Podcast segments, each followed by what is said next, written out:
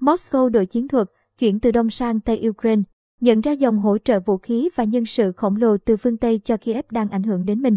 Moscow đã chuyển trọng tâm từ Đông sang Tây Ukraine để ngăn dòng chảy này. Theo hãng tin Al Jazeera, Ukraine đang nhận được ngày càng nhiều vũ khí tiên tiến, đặc biệt là hệ thống phòng không và chống tăng cơ động, cũng như vũ khí và đạn dược cỡ nhỏ từ phương Tây. Chúng đã có tác động đáng kể đến chiến trường khi xe tăng, xe bọc thép, xe vận tải tiếp tế và trực thăng của Nga liên tục bị nhắm mục tiêu. Chiến thuật của Ukraine đã giúp làm chậm bước tiến của Nga khi nước này tiếp tục tiến vào đất nước từ ba hướng, từ phía bắc đến thủ đô Kiev, từ phía đông với trọng tâm là bao vây Kharkiv và Mariupol, và từ phía nam, nơi các đơn vị Nga hiện đang tiến dọc theo hai bên bờ sông Dnep, gây sức ép với thành phố Mykolaiv và các tuyến phòng thủ của Ukraine gần thành phố Zaporizhia. Các đơn vị của Nga tiếp tục đưa Mariupol vào thế gọng kìm, chiếm các thị trấn xung quanh và mở rộng hành lang nối Crimea với Donetsk. Chỉ có một dải bờ biển nhỏ, tập trung quanh thành phố cảng Odessa, hiện đuôi Ukraine kiểm soát.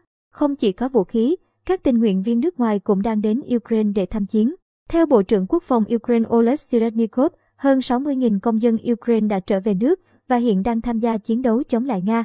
Nước này cũng cho biết có khoảng 20.000 tình nguyện viên nước ngoài đã nộp đơn xin gia nhập quân đoàn quốc tế được thành lập để đối đầu với Moscow.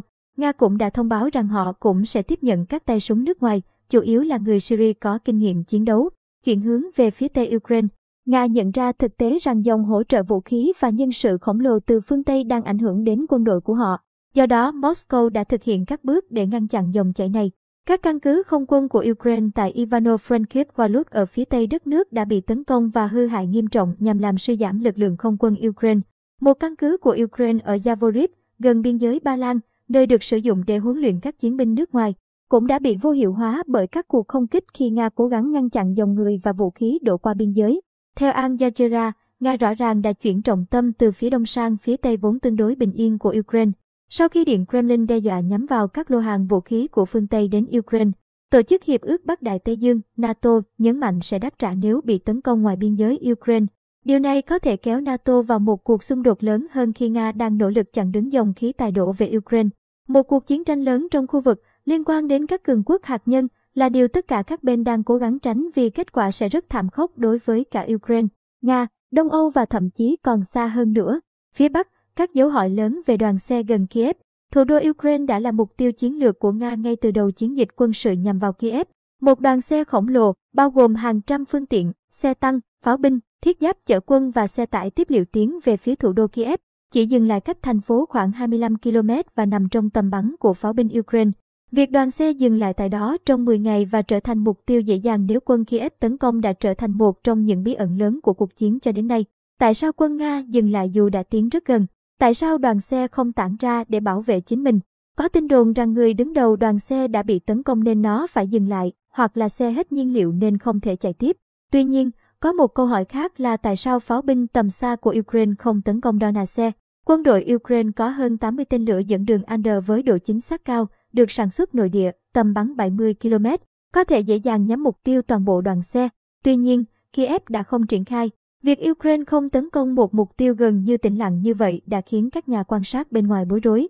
Lời giải thích phổ biến nhất của người Ukraine là họ không muốn leo thang xung đột bằng cách gây ra một số lượng lớn thương vong cho Nga. Phía Nam, Mariupol và Odessa. Khi Nga tập trung vào việc bao vây các thành phố, mặt trận phía Nam là nơi họ đã thành công hơn.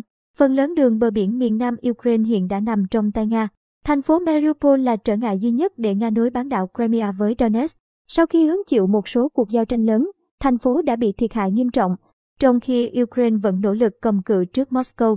Vấn đề về nguồn cung lại đang trở thành một thách thức và tình hình nhân đạo đang trở nên tồi tệ hơn bất chấp những nỗ lực thiết lập hành lang nhân đạo cho dân thường rời khỏi thành phố. Các thị trấn ở phía bắc Mariupol hiện đã nằm dưới sự kiểm soát của Nga. Có nguồn tin cho biết một đội tàu đổ bộ lớn của Nga hiện đang tiếp cận Odessa từ bán đảo Crimea. Nếu Odessa rơi vào tay Moscow, đây sẽ là một đòn giáng mạnh vào nỗ lực chiến đấu của Kiev, vì cảng này xử lý 2 trên 3 lượng hàng hóa đến bằng đường biển. Các đơn vị bộ binh cơ giới hóa của Nga hiện đang từ từ tiến lên phía bắc dọc theo hai bờ sông Dnep.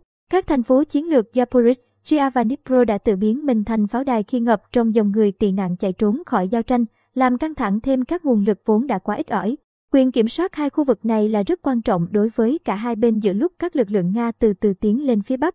Toàn bộ khu vực xung quanh Kherson hiện thuộc quyền kiểm soát của Nga và một cuộc tấn công thành công vào Odessa sẽ ngăn Ukraine tiếp cận khu vực biển, chặn phần lớn hàng hóa nhập khẩu cần thiết của đất nước. Với rất nhiều nguy cơ cho cả hai bên, cuộc xung đột có vẻ như sẽ không sớm kết thúc. Thương vong có thể tăng mạnh. Các nước láng giềng của Ukraine đã gần đến điểm bão hòa khi người tị nạn tiếp tục đổ về biên giới.